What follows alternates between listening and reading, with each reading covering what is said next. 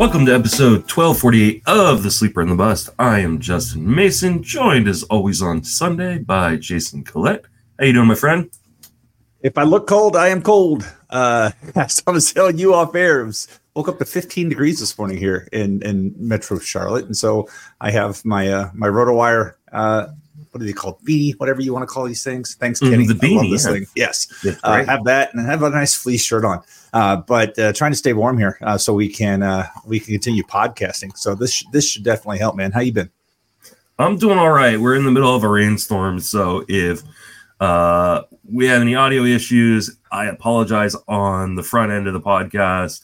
Um, I, you know, hopefully uh, things seem to have calmed down for a brief moment right now. So, uh, but hopefully we don't have any internet issues. Uh, but yeah, try to stay dry. Um, anytime I think like, oh man, I'd love to move out of California and go somewhere else. Um, then people start saying things like 15 degrees uh, and i go no way i'm not i'm not, i just i can't handle that anymore Well, it's you know the good news is it's only here. It's supposed to be in the 60s later this week. I mean, go figure. so it's it's kind of all over the place. That's what I've learned about my 10 years in North Carolina. The weather can go anywhere and everywhere. Uh, but it also means as it's getting warmer, that means we're getting closer to spring training, and we are like what 10 days away from stuff recorded reporting now.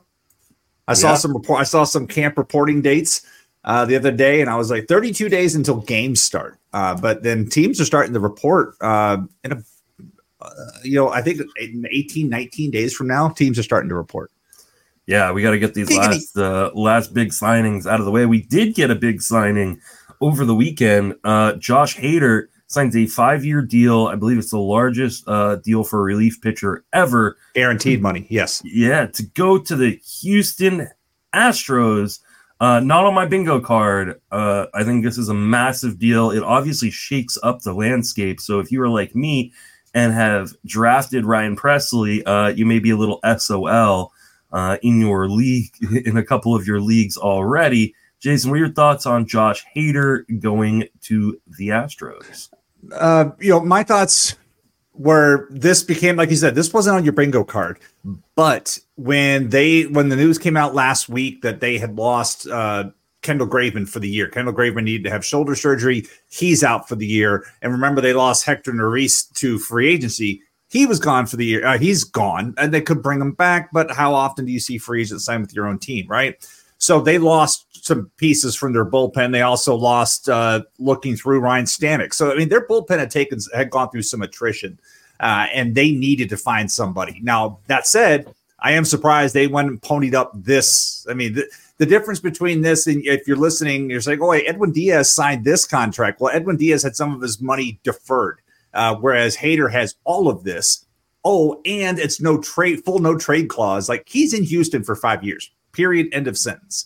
Uh, with this, and so it's definitely a good thing. I mean, when you look at it, I had I had messaged this out earlier this week for Astros fans that missed the days of Billy Wagner. You just got you know the taller, longer hair version of Billy Wagner. You look at the career numbers. Uh, I'm, I'm looking at this right now. Billy Wagner over his career struck out 33.2 percent of the hitters he faced um, held them to a 184 average and had a 227 SIERA for his entire career.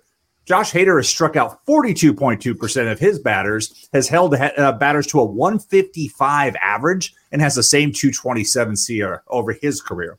Uh, it's almost a full circle thing because remember, Josh Hader was drafted by the Orioles, and the Orioles traded him along with LJ Hoes to a rebuilding Houston club for Bud Norris back in 2013. So now Hader has come full circle. Back then, he was a starter in the Houston organization. Then he got thrown into the deal to Milwaukee, and I'm drawing a complete blank on who that part uh, that part of the deal was. But when he got to Milwaukee, they were I think they first started him as a starter, and they were like, "Nah, dude, you're going to be in the bullpen." So this is a tremendous. Uh, as long as you're not a Ryan Pressly uh, fantasy manager, this is a tremendous move for the baseball team uh, and for the fantasy marketplace because you know if if you're in an AL only league, there's been a lot of pitching that's gone the other direction, and so we've seen now we see a big name come back this way.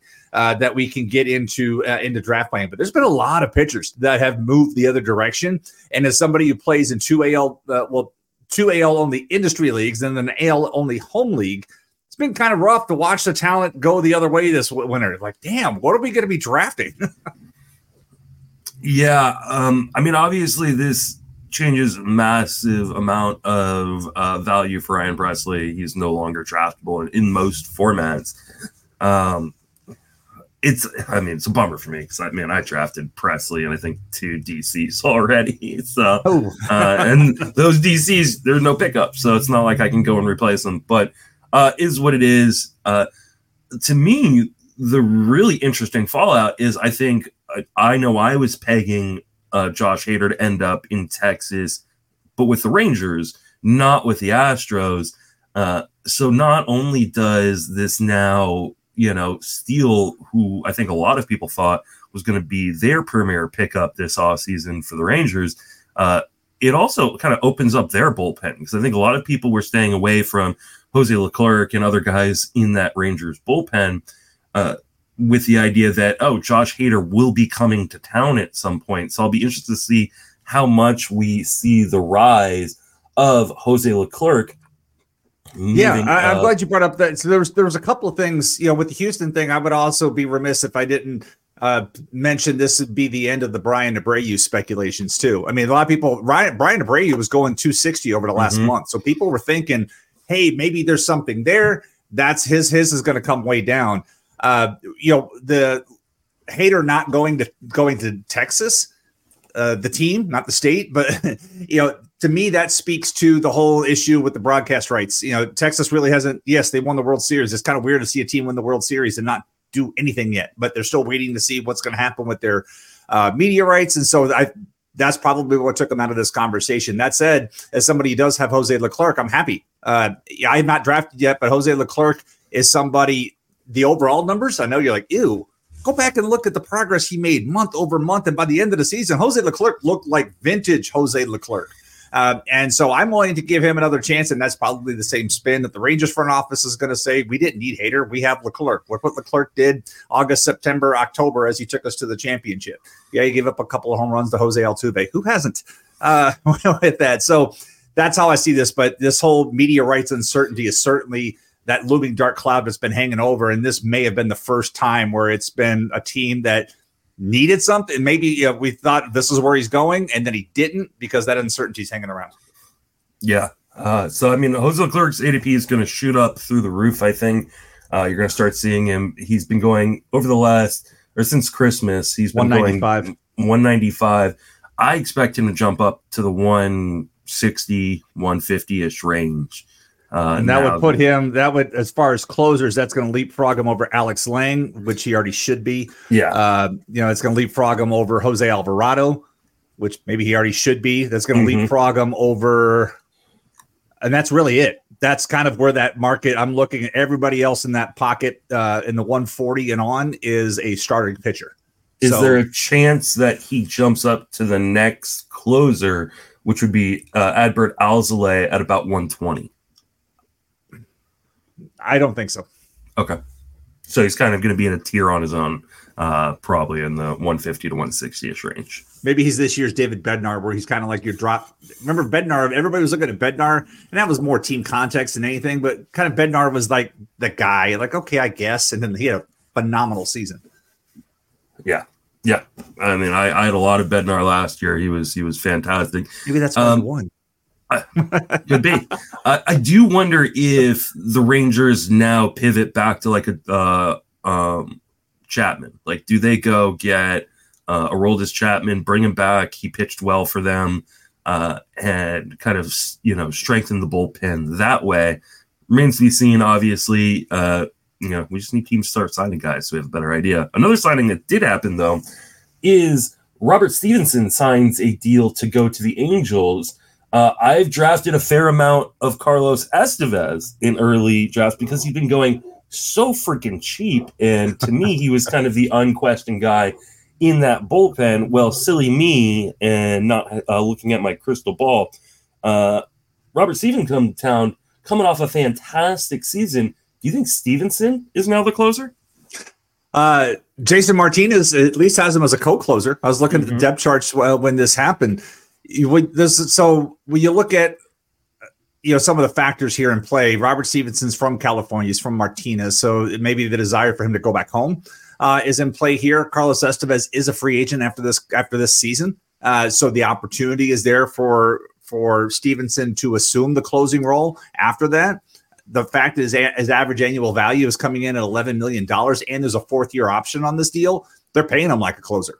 So all the arrows seem to indicate that direction. And yeah, I was a uh, big advocate for Carlos Estevez last year, given his market price. Took him in a few places last year. I know that uh, the RotoWire OC winner Drew Forte took Estevez, and uh, he was on his winning team last year. So there was a lot of uh, winning teams that had Estevez uh, because of the market price, uh, that type of situation. That said, uh, yeah, he did fade off as the season went on. Uh, there were there are some issues with walks with him. Uh, Stephenson you know, you look at the you got to separate the Pittsburgh version of Stephenson from the Tampa Bay version of Stephenson. The the Tampa Bay version was simply unhittable. The guy was amazing. They they basically said, "Hey, come in here, throw more of that cutter." Um, and just gas it out. And they made a couple of tweaks, and he was unbelievable. Uh, he just never had got the option to uh, to close, but he was unbelievable in that bullpen. Uh, the fan in me will sorely miss him being in that bullpen. I'd like to see who the next Robert Stephenson is going to be in Tampa Bay, but Robert Stephenson, uh, his ADP is about to shoot up uh, because he is he absolutely has the opportunity here. And we look at his ADP right now; it's 331 because people were trying to figure out where he was going to go, um, and that puts him behind close. Like he was going behind Jason Adam, uh, and and that's going to jump. And but it's kind of the same situation. Like Hunter Harvey would be the next reliever, and that's 40 picks up you know, you could potentially see him making that jump towards the top 100 overall here over the last month with Stephenson. Yeah, I wonder if like the first initial jump is going to be before he gets to actual spring training and he gets news is if he just takes over like Bryan Abreu's spot in the ADP, yeah. which was 268. So um, I think he'll still be a fairly affordable guy here for the next little bit. Um, we are talking about a pitcher who has three offerings with at least a 40% whiff rate. Three. Yeah. The cutter, the slider, and the splitter. It's the where and where Stephenson would fall into trouble is when he falls behind in accounts and has to use, you know, 3-0 fastballs if he doesn't locate them well. Oops. Uh, you know, because he did, you know, the league did hit 300 off his fastball with a two uh, 287 expected. Slugging was, you know, it was there. Uh, and that's those are his overall numbers, and not just his Tampa Bay numbers. But again, three a reliever with three pitches with a 40% or greater whiff rate um, hello. yeah, I think there is a really, really good chance he is the guy in uh, in LA. If I'm drafting right now, I'm making sure if I take one, I take both. I'm just gonna grab both and not risk, uh, you know, missing out on uh, the stays in Los Angeles for the Angels. So, uh, yeah.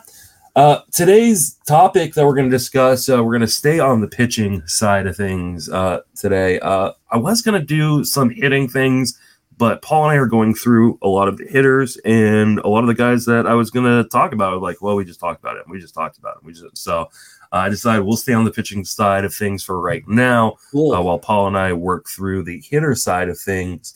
and we're going to talk about some pitchers who are going after pick 300 since Christmas. Uh, let's start with Louis Varland, who is going pick 304 right now, a min of 254 and a max of 382. Um, Varland is a guy that everyone seems to be still a little excited about. I don't know particularly why. Tell me why you might be excited about Louis Varland, or are you? I would like Louis Varland if Minnesota did not put him in the rotation. That's where I am with Louis Varland. So I'm looking at we talked a little bit last week where we we said the central divisions are rather flat. Like nobody is no team is truly standing out from the others as we are going to dominate this division. And so when I look when I see a division like that and you're going to you can see some close games, some middle games, like I want to I want to look for the next Colin Poche, the next Ian Gibaut, the next Mike Bowman. You know, these are guys that won nine plus games in middle relief with good overall numbers because they took advantage of the opportunity the way the the, the way pitching management has played out. I feel that Varland has the skill set to be one of those guys this year if he can be put into the bullpen. We saw what he did last year when he came back in September uh, and was throwing with more velocity. Like everything had, he just had more stuff out of the bullpen than he did as a starting pitcher. Uh, and so to me, that's where my interest, like if, if, if the Minnesota front office came out right now and said Louis Varland's going to be our our swing man, we will spot him sometimes in the rotation, but other than that, he is going to be a, le- a middle to late relief weapon for us. I'd be very in. I mean, the quote that I saw when I was looking at this, they said uh, that had to see uh, the Twins don't want to make a call on him, and this is both from Baldelli and Derek Falvey.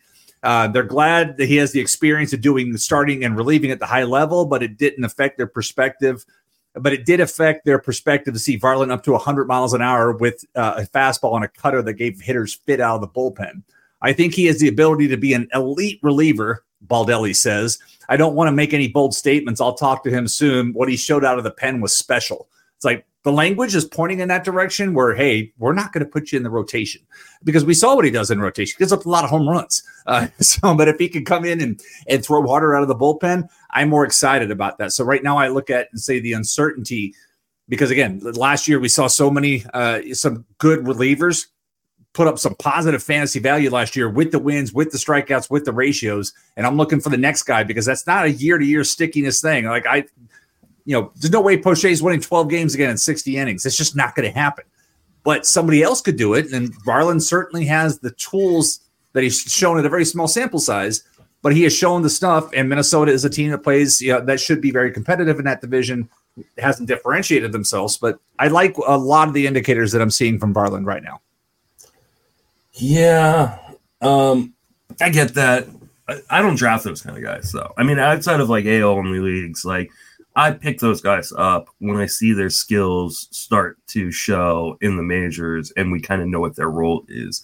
I think right now people are drafting Louis Varland as a potential, you know, back end of the rotation starter Fair. for Minnesota.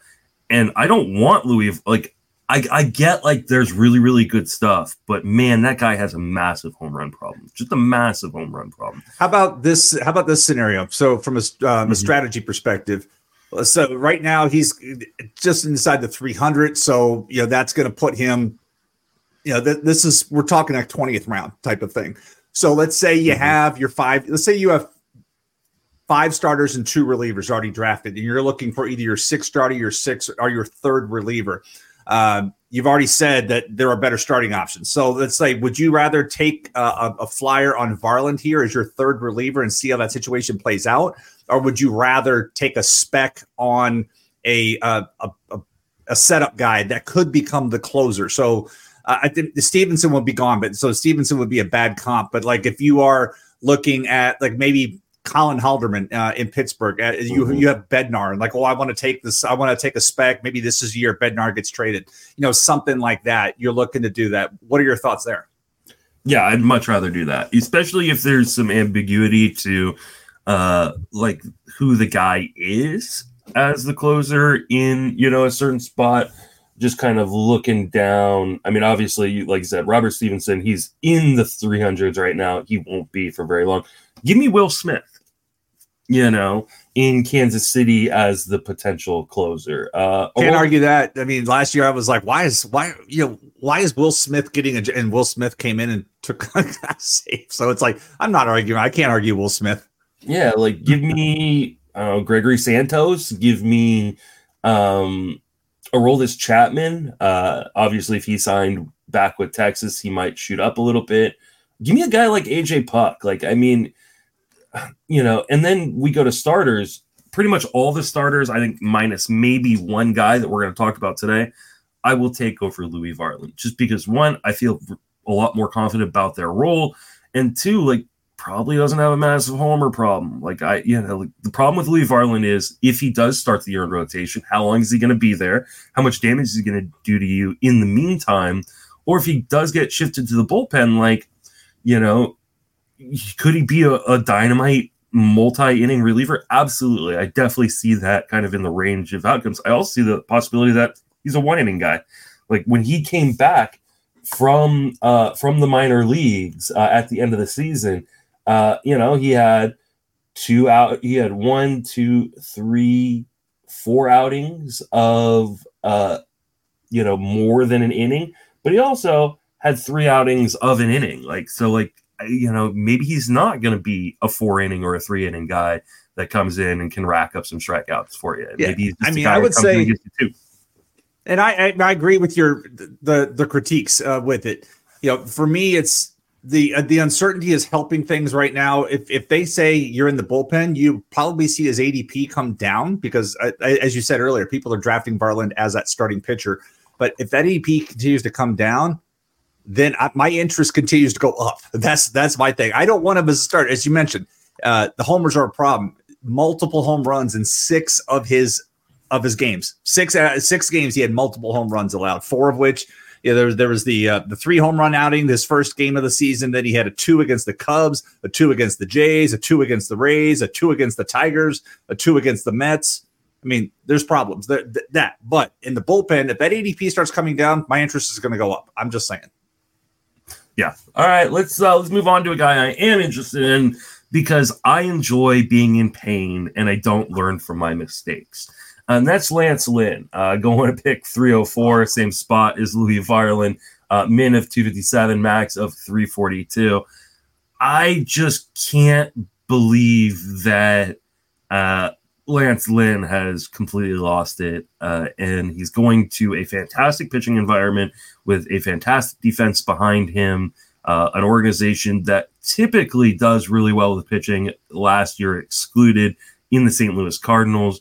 Uh, I think this is a perfect spot for him to rebound and kind of, you know, maybe even finish his career off on a really, really good note. So, where are you at on Lance Lynn? Are you going to take the pain like I am? I'm really trying to keep this a PG 13 podcast. So I, I will just say this dead to me. Uh, and I know that's probably a mortal fantasy sin, dead to me. Uh, backstory I had Lance Lynn last year in LABR. For those who are new to the show or may have forgotten, uh, I had in LABR, you have to carry guys all year. I carried Lance Lynn all year uh, until the end. Week 23, I finally drop him after he gets bombed by the Marlins. And then he comes out and has three good starts for the Dodgers. And I nearly lost my my lead at the end to Jesse Roach. Nearly did. If I had just not, if I had sat on Lynn for three more weeks, then would have been easy. Would have absolutely been easy. Is it is. But I disagree with you that, that there's something left. Let's not forget, this was a guy, his pitching run value was a one. Like he was in the first percentile, not the good first, the bad first percentile. His fastball also in the first percentile. His breaking ball value, four. His off speed, 38. So, like, if he can come out and throw a bunch of changeups, to me, like, this is the bigger version of James Shields at the end of his career. This is not Ooh. going to go well. I want absolutely nothing to do with Lance Lynn. If he's going to have volume, it's going to be even worse. I no. I'm glad he went to the National League because I don't play in National League only, and I don't consider a mixed league viable pitching material. End of story. Wow. Okay. I mean, that's um that is uh there's nothing in the profile, honestly. There's not much in the profile that tells me that he can turn around. Hey, what's So, up with like, the Cardinals signing all these old farts this winter, by the way? I to be honest, Kyle Gibson, Kittredge, Lance Lynn, Matt Carpenter. It's like it's like they're red, so maybe their their corporate sponsor is going to be AARP, and I say that as a card carrying AARP member. Uh, but you know, maybe they are, maybe they are. And I see, I'm, I'm I'm not even kidding. See right here on camera, guys. AARP. It's red and white, Cardinals colors. It's all here. Uh, so that's why I'm like, I don't understand. They're just signing all these older guys to a roster that already has some older guys. Yeah. Uh, well, I think part of it is that they've got a number of prospects in Double A and Triple A to start the year that could be up, you know, halfway through the season, and so they didn't want long term commitments to guys. Fair enough. um, you know, because they've got reinforcements coming.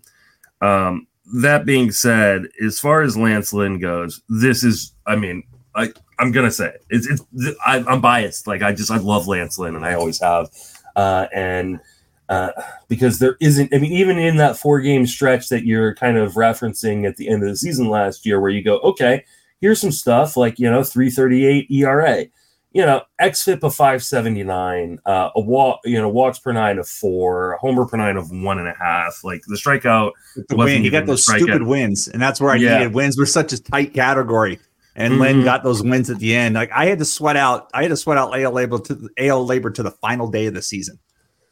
I don't want to do that again. um, I, you know what? as I start to work through my pitching projections, hopefully next week, um, my guess is I'm going to be a lot more realistic about what Lance Lynn could be, and uh, you know the velocity is just not the same. He's you know does not have the same movement on his pitches.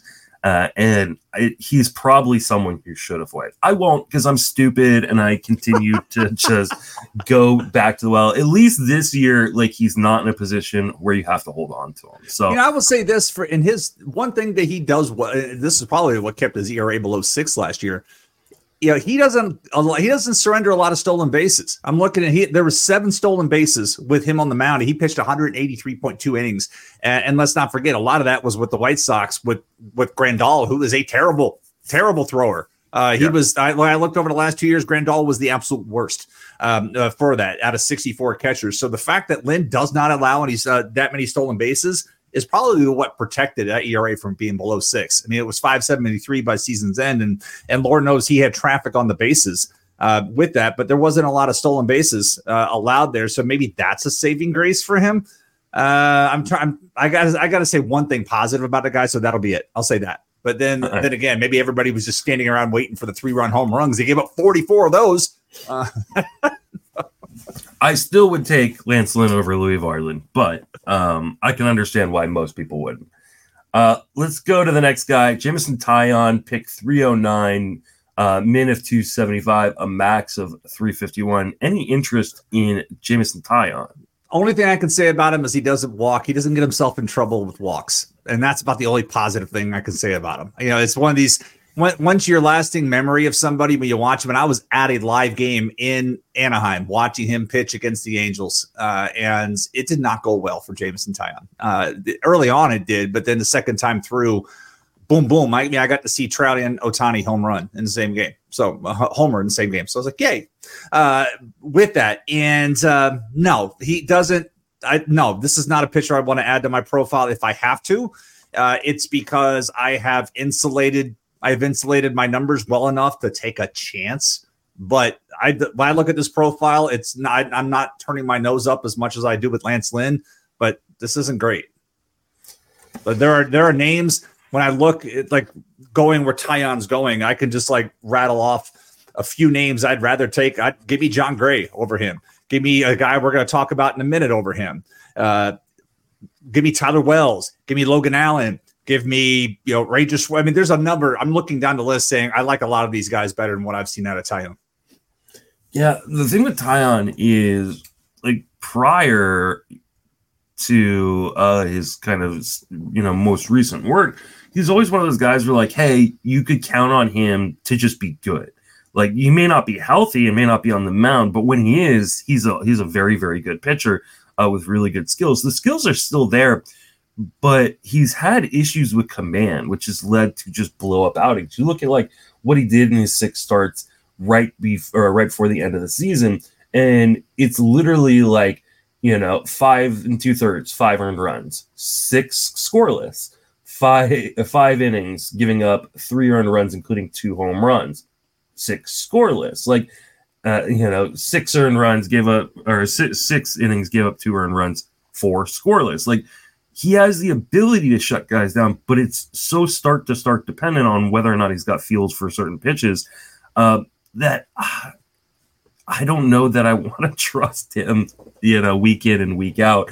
Um, I have almost taken matchup. A, I would say it's almost matchup. I would say it's almost matchup dependent, but then you look at the September 8th start, six innings yeah. of shutout, one hitter uh, with nine um, strikeouts against the against the uh, Diamondbacks. But then yeah. there's other outings. You're like, what the like he got gets bombed by Cincinnati, gets bombed to Colorado. Yeah, we get that. Gets bombed by the Royals, gets bombed by the Tigers. How do you get bombed by the Tigers? Yeah.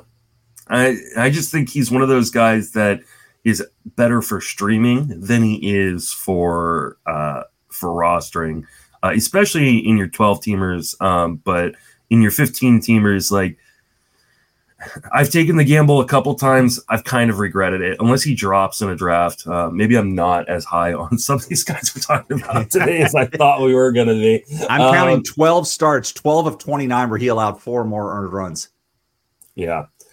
Uh, let's let's talk about Luis Severino. He's he signed a deal to go to the Mets. Uh, he was atrocious last year, just really, really bad. Struggled with health.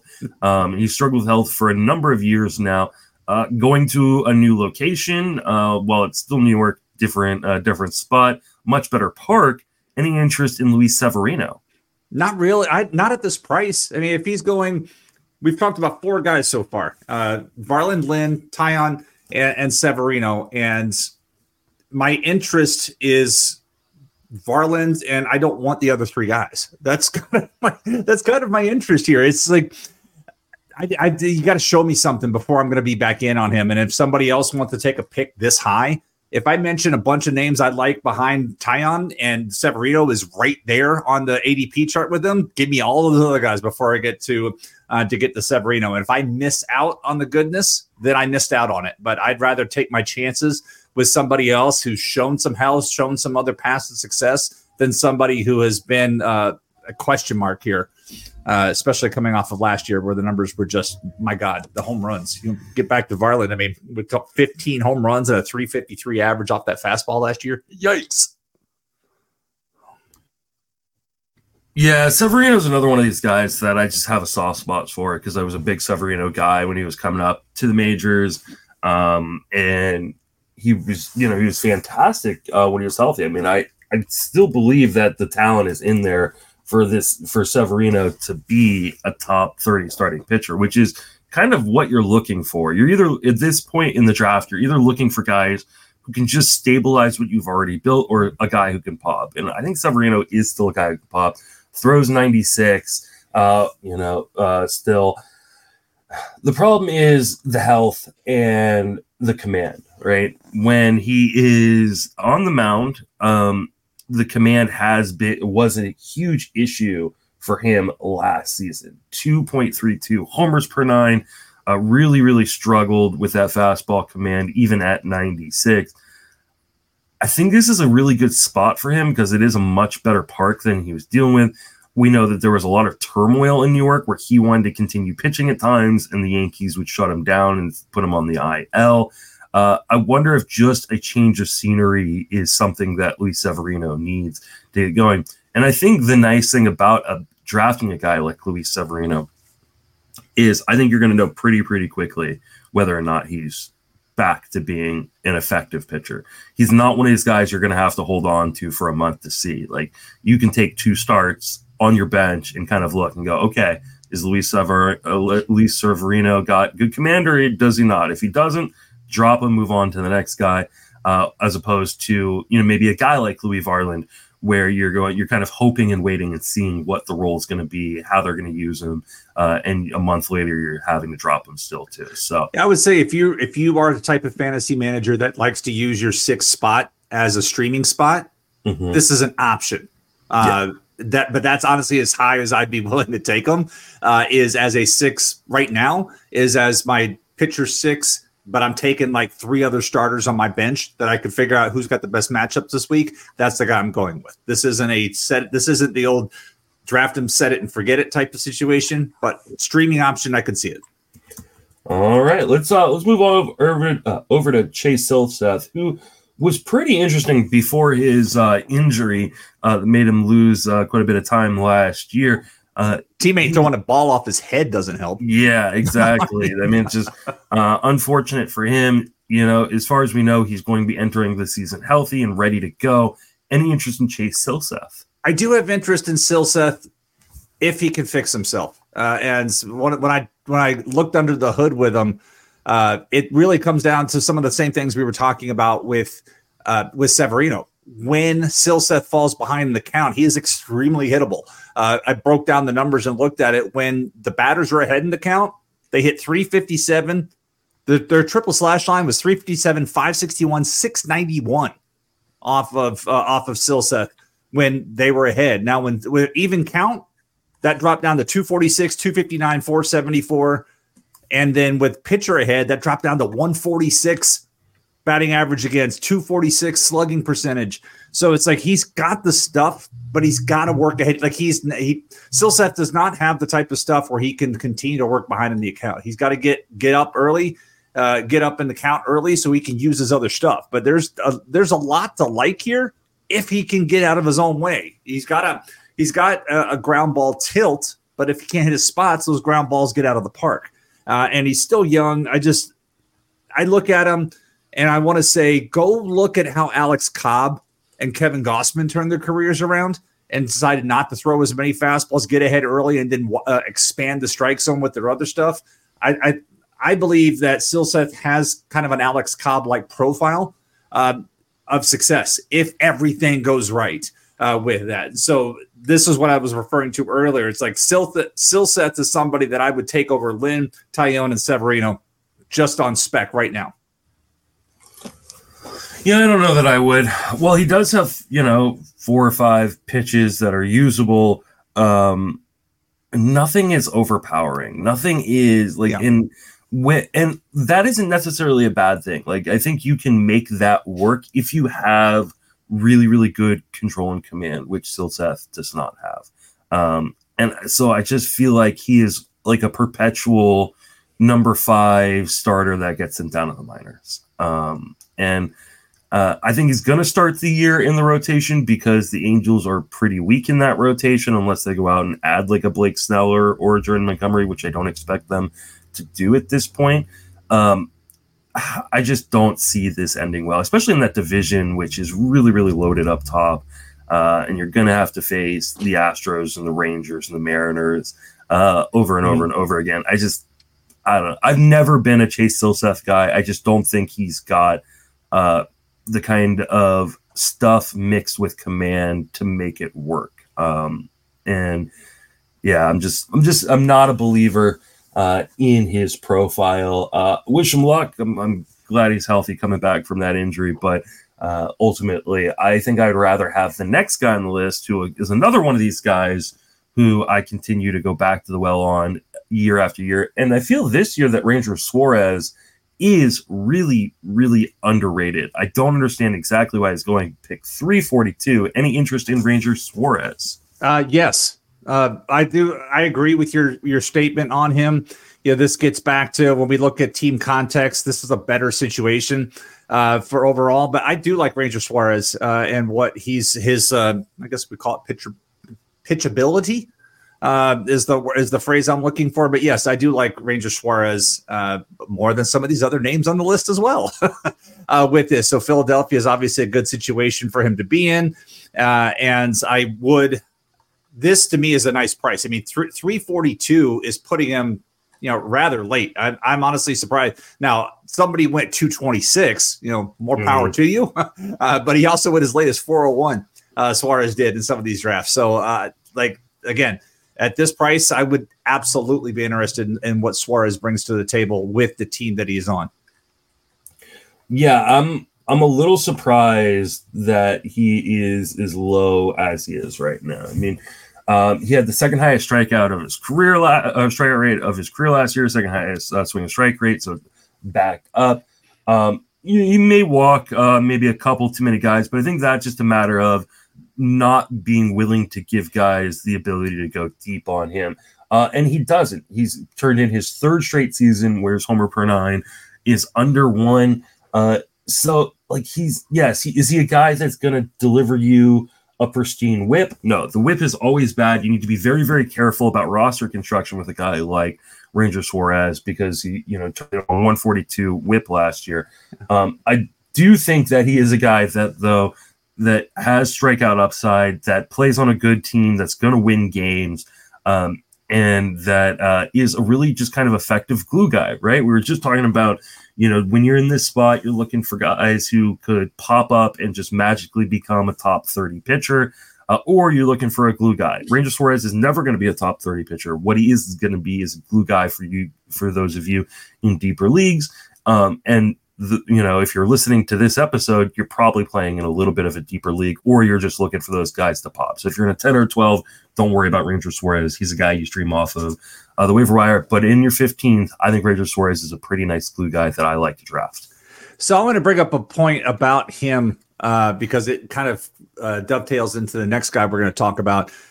So part of the part of the rust uh, on Suarez may be he only won four games. He had 22 starts and he only won four games that that said, he went five innings in 18 of his 22 outings. Like it was there. Uh, you know, he Some of it may have been of his own doing, but he only had a decision in 10 of his 22, and he only won four of those 22 for a good club. Uh, not not all of that's in his control, but it, the thought may be okay. Maybe he doesn't go deep enough in the games, but he was there. He was qualifying for wins in that, but some of those times they left him out there and said, "You know, you're you're pitching. Go ahead." I'm looking at some five innings, five earned runs starts against the Diamondbacks and the Nationals, but I'm going to transition right over to the next guy. But this comes into play with Logan Allen with Cleveland uh, because Logan Allen with Cleveland early on, it, this is something he was he was struggling with yeah, but he ended up with seven wins in 24 starts. But Logan Allen early on was getting into 90 pitches in the fourth inning. That's that's what was struggling. He could not put guys away, uh, and that's the that's what became problematic with him. But as it got deeper, because the crazy thing, looking back at his game log, his first outing, six innings, one run, eight strikeouts against Miami. Then he did uh, something similar against Boston, but then he was struggling to uh, the pitch count was just problematic. I remember going uh, looking at a game in the middle of the summer against uh, the Royals, three and two thirds, and he went eighty something pitches in that game, uh, in three and two thirds. So he was having trouble putting guys away, and it got a little better as the season went on. But this was five, six innings. But Cleveland plays so many of those close games. They still end up getting seven wins out of 24. But you look at you look at everything else, you're like, how did he do this uh, type of situation uh, with with Logan Allen? And I like the pitcher. We've often talked on this podcast about how Cleveland is just they continue to find guys uh, and, and, do things and make the best of them. So you have to give him that that credibility with that. But my concern with Logan Allen is can he get deeper into games on a more consistent basis uh, this year? And maybe that's why Logan Allen's ADP is down where it is compared to some of these other also rants. And Logan Allen has some upside. But even though he has upside, he's going 30 picks after some of those other guys. I said, I don't want him on my roster. Yeah, I'm not, or I have not been a Logan Allen backer um, since him kind of coming up and making his debut. And even before that, uh, like, I don't think he's necessarily a guy with overpowering stuff, uh, you know, but what I will say is he is the kind of guy that I normally like, right? Like he's got multiple pitches, he's got really good command. Uh, he's left-handed in an organization that has no other left-handed starters at the moment. Mm-hmm. Um, I think is a really, really good price on Logan Allen. I'm, you know, like I wonder how much of this price is kind of based on uh, having so many other young guys in this rotation that are just kind of overshadowing him with you know, Triston McKenzie and uh, Tanner Bibee uh, and Gavin Williams that Logan Allen is just kind of being left out. But considering he's the only lefty in the rotation right now, and you have Shane Bieber, who may get traded, is an injury risk, Triston McKenzie, who's always an injury risk. Like, I think Logan Allen's in this rotation for the long haul. And while I don't necessarily think he has a huge ton of upside, um, I actually think the floor is a lot safer than maybe like the counter or some of his counterparts in this rotation, like Gavin Williams and like Triston McKenzie, who both have amazing upside, but uh, their floors are really, really low, and I don't think they're uh, being given that credit in the ADP right now. So I actually yeah, like Logan Allen. team context, as you were saying, you know, Logan Allen is the is the is the fifth starting pitcher off the board. So Cleveland's ADPs uh, over the last 30 days right now is Bibee at 105, Williams at 156, Bieber at 186. Then we got McKenzie at 245, and then we got Allen at 337. Yeah, I, I mean, I don't mind really any of those ADPs necessarily. I'm probably never going to draft uh, Gavin Williams at that ADP or Same. or uh, Bieber at that ADP. I'm less likely to draft Triston McKenzie, but I think that price is actually fantastic considering he was going like 150 at this time last year, and I don't think much. Yeah, uh, it all depends. When he came back last year, the velocity was concerning. It was yeah. not. It was not there. And like to me, I need to see McKenzie in Goodyear, Arizona. I think that's where Cleveland trains. I need to see McKenzie back at 95 plus to be like, "Ooh, I'm back in," because he was working low 90s, and that's that's that's not going to cut it. Uh, I would say this though. Uh, if you are look if you take one of these late Cleveland guys, you mentioned that Allen is the only left-handed starter in the rotation. That's for now. Don't forget the name Joey Cantillo. Uh, Yeah. Go look at Joey Cantillo if you haven't. Go look at go watch YouTube videos uh, and and see that. But Joey Cantillo, uh, I I sat down and watched some video of him last week, and I, I think I even texted you, you know, and Paul. I'm like, where does Cleveland keep finding this stuff? Uh, it's like the changeup is so so sexy. Uh, not like rubbing cheese all over my body, Bobby Miller sexy, like like Eno did uh, at First Pitch Arizona. But man, watching that video about Joey Cantillo uh, certainly uh, elevated his profile uh, for me because when I was looking through, I was like, okay, we've got these names in Cleveland. Who's the next guy? Where's the next guy come up? Uh, won't be Xzavion Curry. I've seen that. That's not going to play out. Espino can't stay healthy. Uh, let me look at this Joey Cantillo guy. Went in, looked at looked at video, and I was like, okay, I've seen enough. Um, I know what the risks are. You can look at the state. Then I go to the stats and say, oh, okay, I can see what the problem could be. But Joey Cantillo is a name that I would like listeners to tuck away if they haven't already heard of him.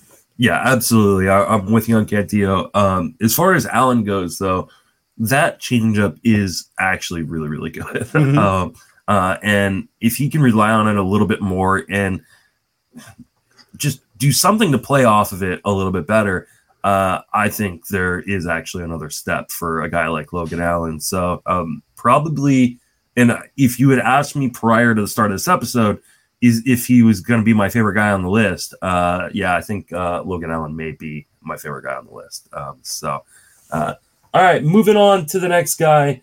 Uh, we're going to talk about another one of my favorites. I swear I didn't do this on purpose and just put guys that I've had long love affairs with. Uh, but it is Josiah Gray going at pick 386.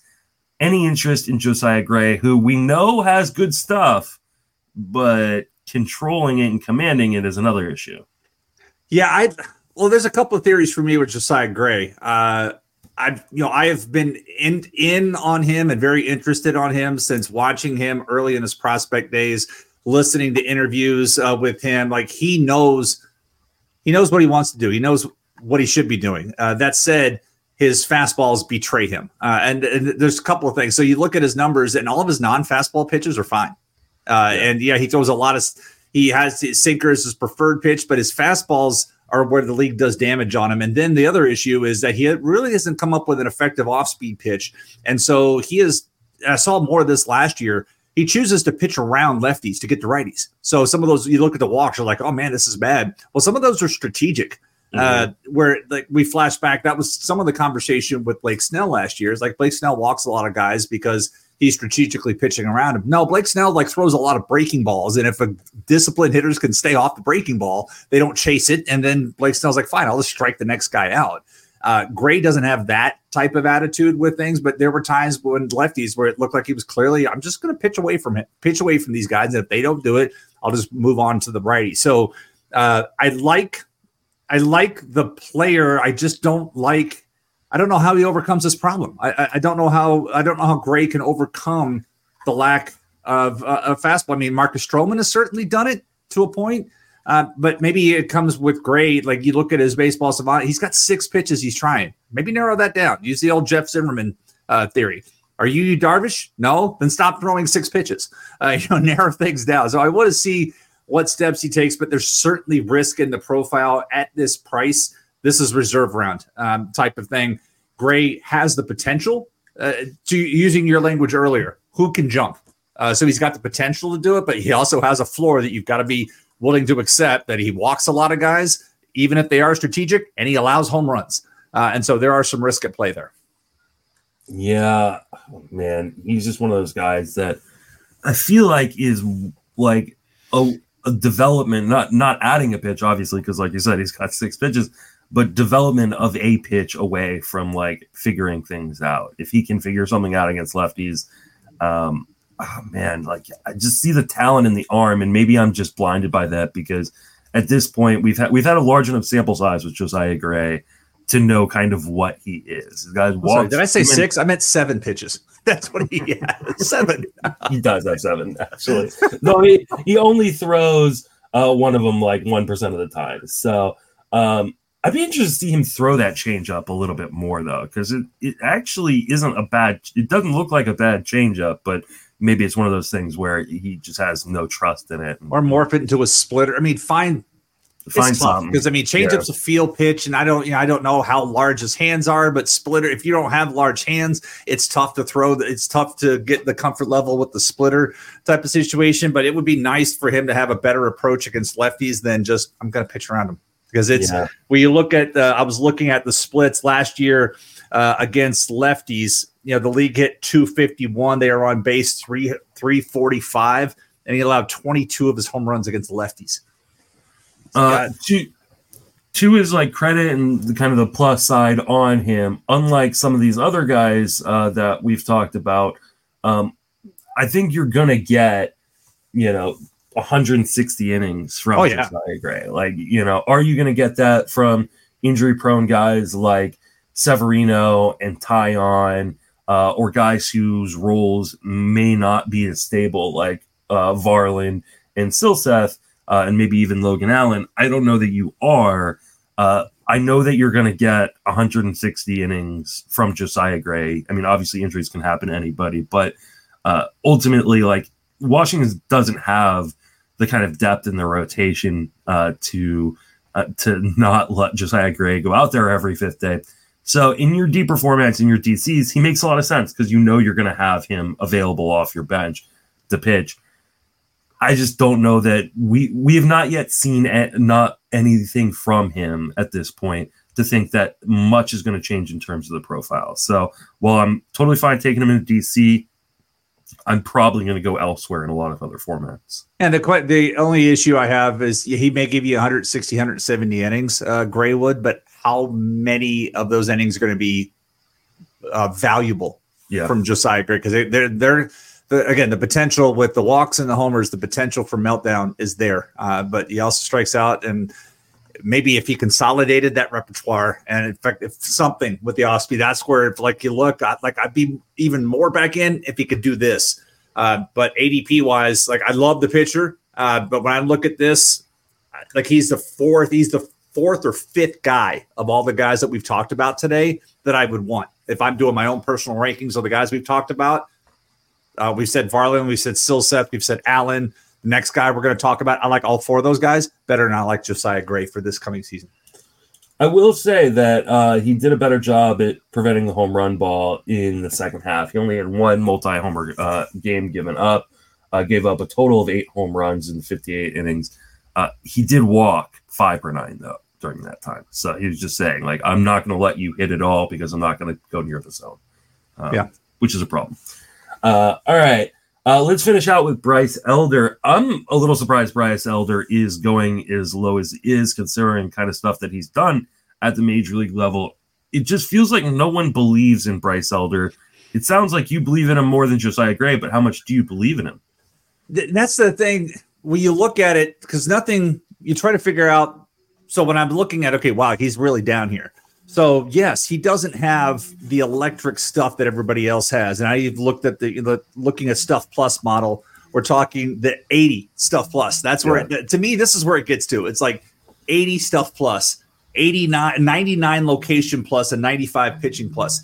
But to, like the, the latter two of those numbers to me, Elder's got that dog in him. And I don't know how else to kind of say it, but he is like if Bryce Elder wasn't on Atlanta, my interest would be less yeah. but he is on Atlanta. He is on a team that can provide a lot of runs. He is on a team that plays good defense, and so he, I've you know, I've seen him. I saw him pitch live uh, last year uh, when I was at a game in Atlanta. He just has that dog. He's got the pitch ability. Sometimes there are just guys that come out and fill up the strike zone and trust the defense behind them to make the plays and do all that. And it's exactly what Bryce Elder did last year. Uh, and so there were times where it, he was out over his skis, I would say, at one point, and then some of that regression came back to bite him. But that's going to happen when you pitch when you're not pitching with you know you have 80 plus stuff. That's going to happen. But he still ended up winning 12 of his games. The ERA was up on the high, so it's like at this price, I'm, yes, keep me in for Bryce Elder. Uh, I know what the down, I know what the downside could be, and he because he it, it, again he has to he has to execute things very well for him to be successful. If he doesn't, it could get bad in a hurry. But uh, uh on the team context, he's on a good team. They're going to give him that chance to do that. And so, yes, at this price, absolutely, and that's why I like him more. I mean, he and he and Josiah Gray are right there together by ADP. But uh, even if they were around the part, I would still prefer Elder just because that team context if I'm taking a, a shot this late in the draft on somebody who could pop again, that would be Elder.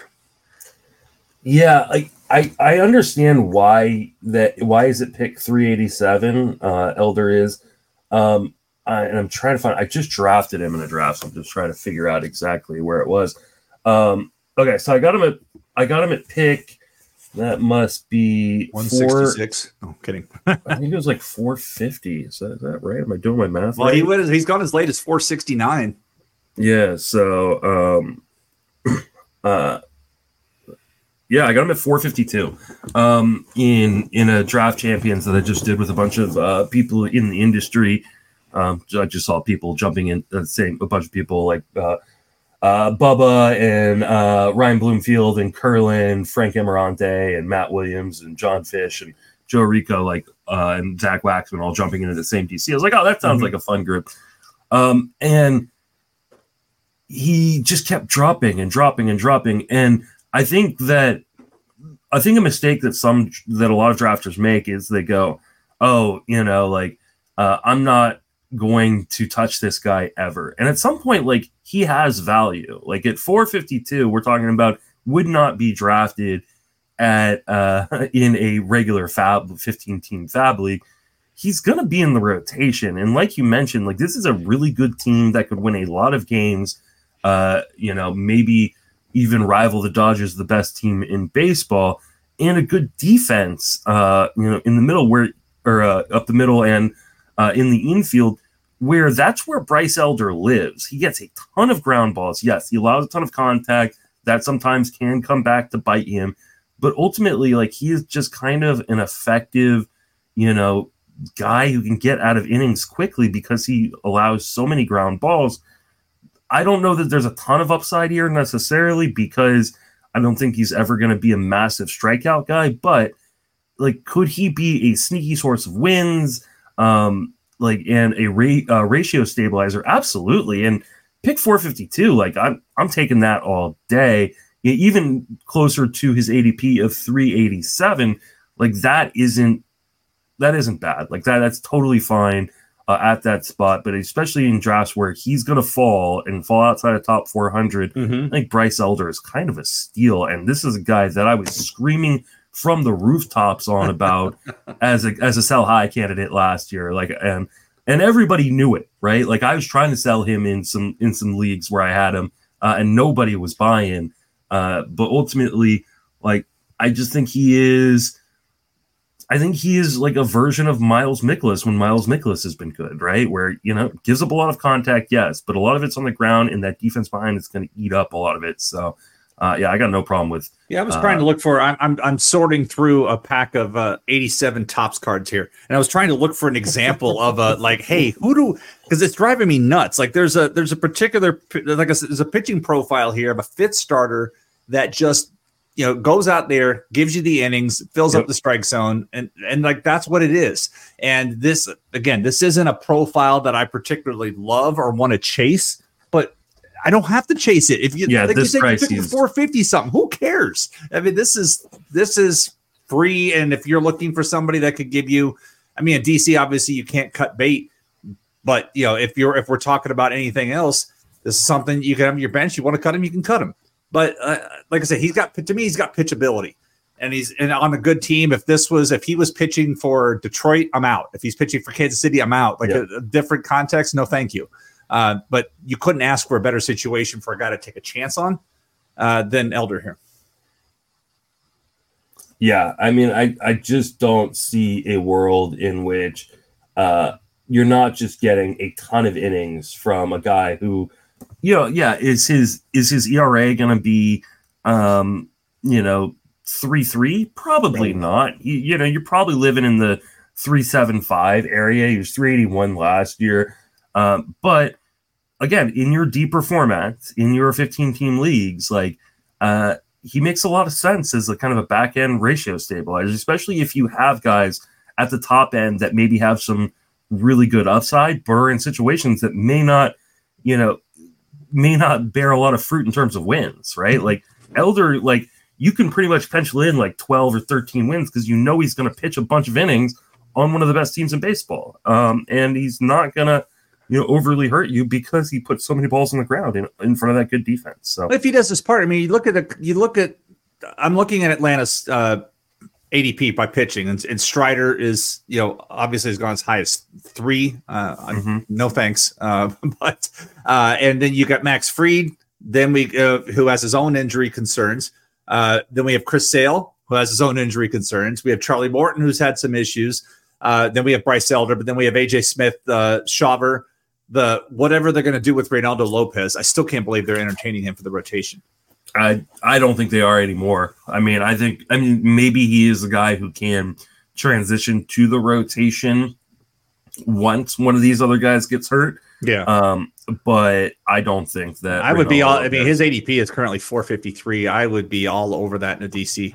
I I love Reynaldo uh, Lopez, the reliever on this team. Mm-hmm. I love him in, in that in that yeah. particular situation. I do not want him as a starting pitcher. I don't. Yeah, no, I don't. if if he's a starter, I don't want anything to do with him. If he's a reliever, I want everything to do with him. Like yeah. it's just the role is so important for Reynaldo Lopez. Uh, but as far as Elder goes, I just think he is a really good glue guy. Like it's yeah. the back into your rotation. Like it's don't. Um, I understand that other, you know, one of the reasons why he drops is because people are looking for upside guys that are going to pop. Um, and I don't think Elder's that guy, but I do think that yeah, if you're in a DC, if you're in a even a 15 team just FAAB league, like yeah, that guy at the end of your uh, bench is not a bad uh, guy to have. Yeah, it's driving me nuts. I can't think of the glue profile. Like he's not. Oh, um, like I'm trying to think. Somebody used to pitch like the, as the uh, who was Fausto Carmona, and then his name became Roberto Hernandez. You know that type. He's not not like that, but again, Elder just does his thing. Uh, and maybe maybe the only the name I keep coming to mind like Rick Helling. Rick Helling used to be that guy, but then Rick Helling became Rick Schelling because he lost his ability to be that guy. Uh, mm-hmm. Uh, so again, at this at this pick, unless you're in a DC, you, you can at this price rather you can take Elder, and if he stinks, you cut bait. Yep. All right, that's gonna wrap us up for this episode. Jason, remind everybody to keep on social media and plug anything you got going on.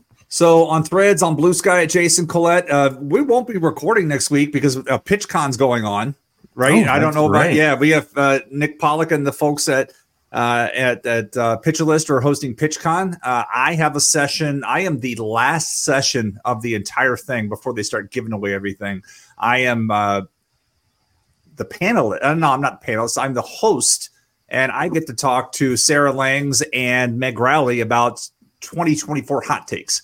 I don't know what those hot takes are going to be yet, but uh, I get the honor of, of talking to those two about hot takes, and I know people are coming to listen to them and not me. Uh, so I'm yeah, going to try to do absolutely. not a lot of talking and let those two uh, let those two uh, allow those two not let allow them uh, to uh, in, to impart their wisdom uh, on PitchCon. Looking forward to it. I was already trying to align. Okay, what does my work schedule look like against uh, what sessions am I going to be able to listen to? Uh, that the the agenda looks phenomenal. Uh, so yeah. I was going through it yesterday. I'm excited to see um, everything on it, and I know all the proceeds are going to uh, a specific ALS foundation. Uh, and if you're not, for, if you haven't gone to PitchCon before, it's free. Uh, it is you donate what you feel you're getting out of it, uh, and there are different prizes if you make donations. And I forgot what some of the prizes are uh, that are out there, but they they talk about it. But it is a uh, it's a great time. It started up during COVID, and it's actually gotten better since uh, we didn't had those restrictions. It continues to grow every year, and I'm excited to be a part of it again.